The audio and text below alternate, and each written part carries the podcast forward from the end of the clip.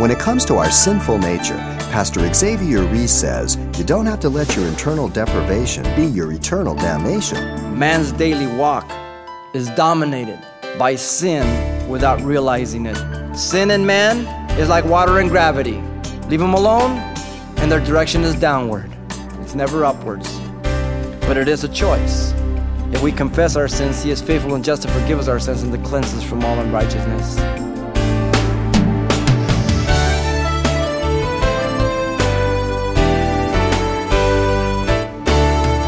Welcome to Simple Truths, the daily half hour study of God's Word with Xavier Reese, Senior Pastor of Calvary Chapel of Pasadena, California. He said, She said, I was victimized. The devil made me do it. Despite the never ending supply of offenders that you may want to implicate in the blame game, Pastor Xavier Reese says that just being born with human nature is enough to find each and every one of us guilty before God. However, there's hope for all as well in the transforming power of the gospel. And it's that saving grace that we'll be hearing about on today's Simple Truths. Ephesians chapter 2, verse 1 through 3. The message is entitled Dead in Darkness and Depraved. Paul the Apostle is so overwhelmed about the wealth of the believer by the love of God that he moves from his prayer for the Ephesians to describe the miracle of conversion. Chapter 2 gives us a beautiful contrasting picture of man's past life in relationship to his new life in Christ as a result of the power of the resurrection. There's the connection. He has just finished chapter 1 speaking about the power of the resurrection, which has seated Christ at the right hand of the Father, and he's above all principalities and power. The mighty power that raised Jesus up and sat him at the right hand in the heavenlies is the same power that raised up these Ephesians, as well as you and myself, to sit us together in Christ in the heavenlies. The powers in verse 20 of chapter 1, the proclamation is in verse 6 of chapter 2. There's others, but those will do. Now, chapter 1, he declares the possession of the believer. In chapter 2, he declares the position of the believer. In chapter 1, the focus is a transaction of redemption. In chapter 2, the focus is a transition to salvation. And he moves in this direction.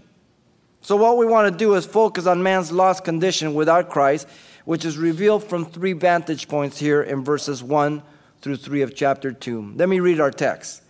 And you he made alive who were dead in trespasses and sins, in which you once walked according to the course of this world, according to the prince and the power of the air, the spirit who now works in the sons of disobedience, among whom also we all once conducted ourselves in the lust of the flesh, fulfilling the desires of the flesh and of the mind, and were by nature children of wrath, just as the others. Man's lost condition is given to us from three vantage points. First, the dreadful state of man, verse 1. Secondly, the daily walk of man, verse 2. And then thirdly, the depraved nature of man, verse 3. Let's begin here with the dreadful state of man in verse 1. Notice first that Paul declares that they were spiritually dead in the past and you were dead in trespasses and sins. There are different kinds of death described in the Bible. There is a physical death when the spirit is separated from the physical body. It is appointed unto every man to die once and then the judgment. Hebrews 9 27 says. There is no exception. I don't care whether you're black, you're white, you're pink, you're blue, you're short, you're fat, you're Mexican, you're Italian. You're to die. Everybody's to die physically. No one has ever gotten out of here alive. No one. There is spiritual death when a person does not know God as his Lord and Savior while he is living. He that has the Son has life, he who has not the Son has not life. 1 John 5 12 says. So there's a distinction between those who know Christ, those who don't. I told you there's only saints and names, right? There is eternal death called the second death eternal separation from God for all eternity in the lake of fire, Gehenna. This happens at the end of the white throne judgment in Revelations 20, verse 14. Those who die without Christ. Now, the unbeliever is born once but dies twice. Jude tells that twice dead. He is born of the flesh through his parents once, he dies physically, and he dies spiritually for eternity. The believer, in contrast, is born twice once through his father and mother, the natural birth, then secondly through the Spirit of God. And he dies once. He will die a physical death, but he doesn't die a spiritual death. The only exception is the, those who experience the rapture of the church and they're raptured up, then we don't experience physical death. That's the only exception. Now, the basic understanding of death is that whatever is affected by death, that person or thing has no ability or capacity to respond. And so it is with spiritual death. You walk into a morgue and you speak to one of the cadavers there, and you tell him a sad story, and then you tell him a funny story, he's going to respond the very same way. he has no ability. And so the parallel to life in the spirit. Man in his natural state, which is spiritually dead, cannot respond to God. Man who is spiritually dead has no ability capacity to recognize their lostness, deadness, nor his or her ability able to respond to the things of God. Man cannot see, hear, or understand the things of God. And as a matter of fact, Paul says that they are foolishness to him in 1 Corinthians 2 6 through 10. You guys and your soul, your guys and sin. Don't you guys ever live? Yeah. We live now. Man without God is like the chaotic condition of the earth prior to the moving of God's Spirit, without form and void. Remember? Aimlessly wandering, looking for that fulfillment, thinking this is it, putting notches on your belt, bragging, lying, working your way through the best way you can, and satisfying yourself saying, It'll all work out. It sure will. At the end, it will all work out. Jesus told Nicodemus, Unless you're born again, you will never see the kingdom of God in John 3 3. That is not an option, that is a requirement. If you're not born again, you will never enter the kingdom of God. The statement is in view of their past condition. Notice, and you who were dead, but now are regenerated by the power of the resurrection. There's the connection between the end of the last chapter and here. Notice the words made alive. They are in italics, probably in your Bible also. They have been inserted by the translator to complete the thought. The words do not appear till you get down to verse 5. In verse 5, it says, Even when we were dead in trespasses, made us alive together with Christ. By grace you are being saved, or have been saved and raised up together and made to sit together in the heavenly place with Christ. Verses 5 and 6. So it's implied, but it's not found till the fifth verse. So the connection is made there by the translators. Now, notice the magnitude of the miracle. It is in the little phrase in verse 4 but God. If it wasn't for God, you and I would be lost for all eternity. There's the miracle. Every time you see someone born again, it is a miracle like no miracle you will ever see. It is a work of God because he is dead. Unless God had intervened, man would remain in spiritual death. Notice, secondly, Paul declares that their spiritual death and their condition was characterized by two things trespasses and sins. Now, the word trespass means to fall besides a person, to deviate from the right path, or to wander. The same word is used in chapter 1, verse 7, and chapter 2, verse 5. Sins, trespasses. Sometimes it's translated different. The trespasses are at times distinguished from sins as willful, decisive deviations, a mark of rebellion and self will. You know what's wrong, but you still go ahead and do it. The word sins, hamartia, means to miss the mark, a shortcoming. The word sins occurs only this one time, and it's in the plural, so it's trespass. The word sin is used in classical Greek of a spearsman who misses the target which he aims to hit with his spear. The word is also used by the Greeks in an ethical way for one who has failed in his purpose or to go wrong. I've told you often that it comes from a hoop of an English game. They shoot arrows through a hoop, and if you shoot it, you miss, they call you a sinner. You've missed the mark. Now, we miss the mark because we're bad shots, we're fallen. Now, in our context, it refers to the failing to the measure that God has prescribed. Man cannot measure up to the life that God wills. It's impossible. It's like you expecting a cadaver in that morgue to respond to you. Sin's focus more on our inability to be perfect or sinless due to the fall. We miss, we, we, we miss the mark. Even us as Christians, we're not perfect. We fail, don't we? I hope you know we fail. Sin nature is there till the day we die. But we have power over it, as we'll see. Now, the scriptures tell us that God made Jesus to be sin for us, same word, who knew no sin, that we might be made the righteousness of God in him. So, God made him to be something I was so that I could be something he is. That's a miracle. That's God. Man's spiritual deadness is much like a man who is full of cancer, but he's unaware of it. He's a walking dead man. That is why the scripture says that when a man or woman lives in pleasure while they're living, they're dead while they're living. 1 Timothy 5 6. Spiritual death during this life will culminate in eternal death in the next. Never forget that. Death puts us all in our place. Is your place with God or apart from God? Humanism has taken man by a storm today as he professes to be so wise and most of all so good, which is a philosophy of men that's empty deceit according to the traditions of man and the standards of the world. Colossians 2:8 warns us against that. The only problem with that philosophy is that society does not provide the evidence to back up the proclamation. In fact, the reverse is true. The overwhelming evidence of all that goes on in the world condemns man. It's all around us. It declares that man is dead in trespasses and sins. As his sins bring about physical and emotional pain to his fellow man, social destruction and confusion, and increasingly more and more so each day, even to the point of physical death to those who they don't like.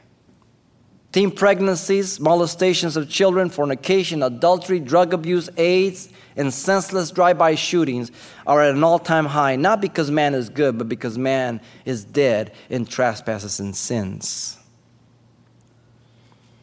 God declared in Genesis prior to the flood that he saw the wickedness of man, that it was great on the earth, and that his intent of the thoughts in his heart were only evil continually. Genesis 6 5. I don't think that has changed. You know why? Because Noah got on the boat. And so did his kids, and they were sinners. it started all over again. Only as man acknowledges his true and dreadful state of spiritual darkness and deadness regarding his sins and trespasses, there hope for him. As Ephesians 2:12 says, "Therefore remember that in the times you were without Christ, being aliens from the commonwealth of Israel, stranger of the covenant of promise, having no hope without God in the world. That's a dark description of man. Until you recognize that, there's no hope for you. None at all. Remember what Jesus declared in the Sermon on the Mount Blessed are those who are poor in spirit, for theirs is the kingdom of God. Matthew 5 3. Poor in spirit is talking about poverty of spirit, recognizing your own bankruptcy to deserve God or to approach God. And you come as you are, and He cleanses you by His grace. Remember, but God. God is the one who does that. Man can only be aware of his dead condition by the work of the Holy Spirit of God. Paul says if man by wisdom could find out God, they would not have crucified the Lord of glory. But he can't. That's a work of the Spirit of God. And so the dreadful state of man is that he is dead spiritually. That's the first viewpoint that he gives to us. This is the first vantage point of man's lostness. Now, secondly, notice the daily walk of man in verse 2. He says, In which you once walked according to the course of this world, according to the prince of the power of the air, the spirit that now works in the sons of disobedience. Notice first Paul says, he declares here that they once walked according to the course of the world, identifying, don't miss it, the period. He's identifying the period here. The phrase in which you once walked refers back to the trespasses and sins, which is the usual practice of a person who is spiritually dead. It's reflexive to sins and trespasses. The tense of the word walk is, histor- is a historical aorist. In other words, identifying the former life. This is the contrast. The key word is once. Underline that. It refers to the lives and times past of the Gentiles. It's found in verse 2, verse 3, verse 11, verse 13. Four times. It's only found one other time in chapter 5, verse 8. So, four times in this one chapter. Times past, times past. Contrast to what? What you are now. Their walk is said to be according, a preposition which is in its root meaning down. The idea of being filled, dominated, or controlled by the course of the world. Remember? The word walk, peripateo, means to walk around. With a progress in mind, usually, regular lifestyle. But the context is going to tell you whether that walk is going somewhere, if you're born again, or if that walk is going nowhere, just around. It's like the word meandering. That's what it's talking about around. You know that a river meanders because it's looking for the softest soil to cut through. When it comes across a hard area, it goes to the softest area. There's a picture of man in the world. He is walking around seeking the softest way through life, the easiest way through life, so that he can advantage himself.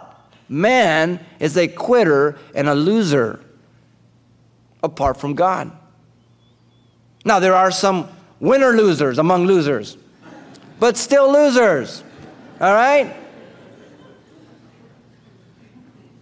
The apostle identifies their walk by the phrase, the course of this world. And the word course is age, the generation period that they're living in, so that everybody who reads this will be dealt with specifically in their generation. Nothing new under the sun, is there? Here, the idea is the spirit of the age at that time the morals, the ethics, the social mores, and all that is opposed and apart from God in the present generation. Each generation thinks they got a new handle on things, right? Let me tell you, there are no entrepreneurs in sin. Nothing new under the sun, Solomon said. The sinful age is in contrast to the one which they were living in, now in Christ, through Christ, by Christ but also definitely in contrast to the age to come when Christ will set up his kingdom. Notice the word world is the word cosmos. On the other hand, here he's identifying the fallen world system. Through the course, he's talking about the age, the period of that age, that generation, but now he's talking about the whole system which every age is part of. The word refers to the world order, the system that is debased from the order of God and bent on evil since the fall. By the way, we get our word cosmetic from this to bring things that are out of order into order. Cosmos. Okay? That's where you get the word cosmetics. What's so funny? We know that we are, as well as the whole world before Christ, under the sway of the wicked one. The whole world lies under the sway of the wicked one. 1 John 5 19 tells us. And this offends the good moral pagan, the good moral person. How dare you tell me? Listen, I've told you often, God does all his fishing in the sewer. Don't argue with me whether you're a surface dweller, or a middle dweller, or a bottom dweller in the sewer. You're in the sewer, you're in the sewer. You're lost. Don't get offended. Get caught up that He cleans you and you don't stink by His grace. Notice, secondly, Paul declares that they once walked according to the prince and the power of the air. Now he identifies the person. First the period, now the person. The word prince means first in order of persons or things. It is the title referring here to Satan, who is the head of the fallen system. It refers to Satan, who is the head of the antagonistic force against the kingdom of God. The person of Satan has certain powers, but they are delegated and limited by God as revealed by the book of Job. He says, You have a hedge around him, bring it down. He says, All right, but you can only do so much. Greater is he that's in you than he that's in the world. 1 John 4 4. He can't touch you. Why? Because you belong to God. The word power is exousia, means authority. The authority of Satan is primarily over demons his emissaries that rebelled against God with him. Jesus is far above them. He told us in chapter 1, verse 21 far above all principalities, powers, might, dominions, every name that is named, not only in this age, but the age to come. So that's been settled. So don't deal with it no more. Greater is he that's in me than he that's in the world. Don't let the lies of some misinformed Christians that tell you that you're a Christian, that you can be demon possessed. So, pretty soon, all you're doing is you're gathering together in the church of Christ to pay attention to Satan and to cast out demons. Listen, go to Galatians, save yourself some time, look at the works of the flesh adultery, fornication. Those are not demons. That's you, you, you, and you. You know what you do? You crucify it. You walk in the Spirit and don't make provisions for your flesh. That's all it is. Now, notice thirdly that Paul declared that they once walked according to the Spirit, who now works in the sons of disobedience. Identify now the power. The period, the person, here's the power. The Spirit who now works refers to the principle of sin and trespasses. Sins and trespasses that had its origin in Satan and now is operating in man through the consequence of what? The fall. Every person who does not know God, this spirit is working in the sons of disobedience. The spirit is a daily and deliberate source and influence with every person choosing to yield as a rival to the Holy Spirit in thought, word, and deed. If he doesn't respond, it's a choice against the kingdom of God. Antagonistic. The believer has been delivered from its power. He tells us that in chapter 1, verse 19 through 22. And Colossians 1 13 and 14 says, We have been transferred from the kingdom of darkness to the kingdom of his beloved Son. When? The minute you believe. Every person who is spiritually dead does not know God and is a captive of Satan to do his will in 2 Timothy 2:26. Everyone.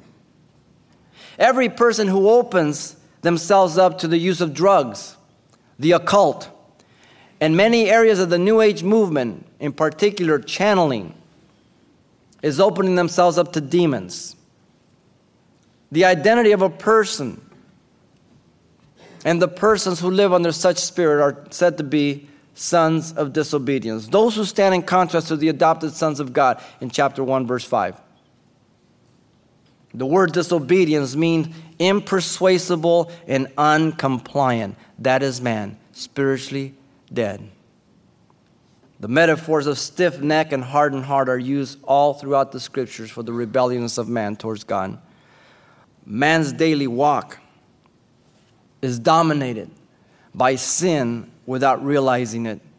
Just as a drug addict who is dominated by drugs, sin is addicting. Remember?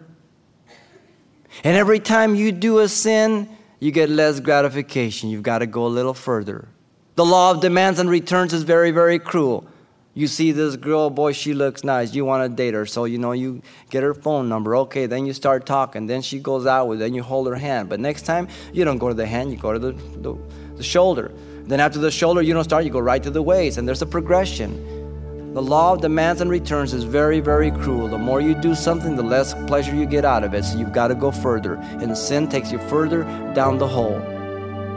Sin and man is like water and gravity. Leave them alone, and their direction is downward. Nowhere else. It's never upwards. The blindness of unbelievers in no way detracts from the clarity of the gospel. The sun is no less bright because blind men do not perceive its light, John Calvin says. It is no advantage to be near the light if your eyes are closed, Augustine said. But it is a choice. Pastor Xavier Reese, wrapping up our time together, describing a very terminal condition, but with a reminder that we do have the choice to accept the healing. Now, more on that next time we get together. But for those who wish to spend more time with this study of Ephesians chapter 2 at your own pace and convenience, you can pick up a copy of today's message, Dead in Darkness and Depraved, for only $4. We can send you a copy on CD. Now, that title again is Dead in Darkness and Depraved, or simply mention today's date. You can request your copy by writing Simple Truths. 2200 East Colorado Boulevard, Pasadena, California 91107. Or to make your request by phone, call 800 926 1485. Again, that's 800 926 1485. Or the address once again is Simple Truths, 2200 East Colorado Boulevard, Pasadena, California, 91107. And thanks for including the call letters of this station somewhere in your correspondence. This helps us gauge the impact of this outreach in your area. Well, be sure and tune in next time for more Simple Truths with Pastor Xavier Reese.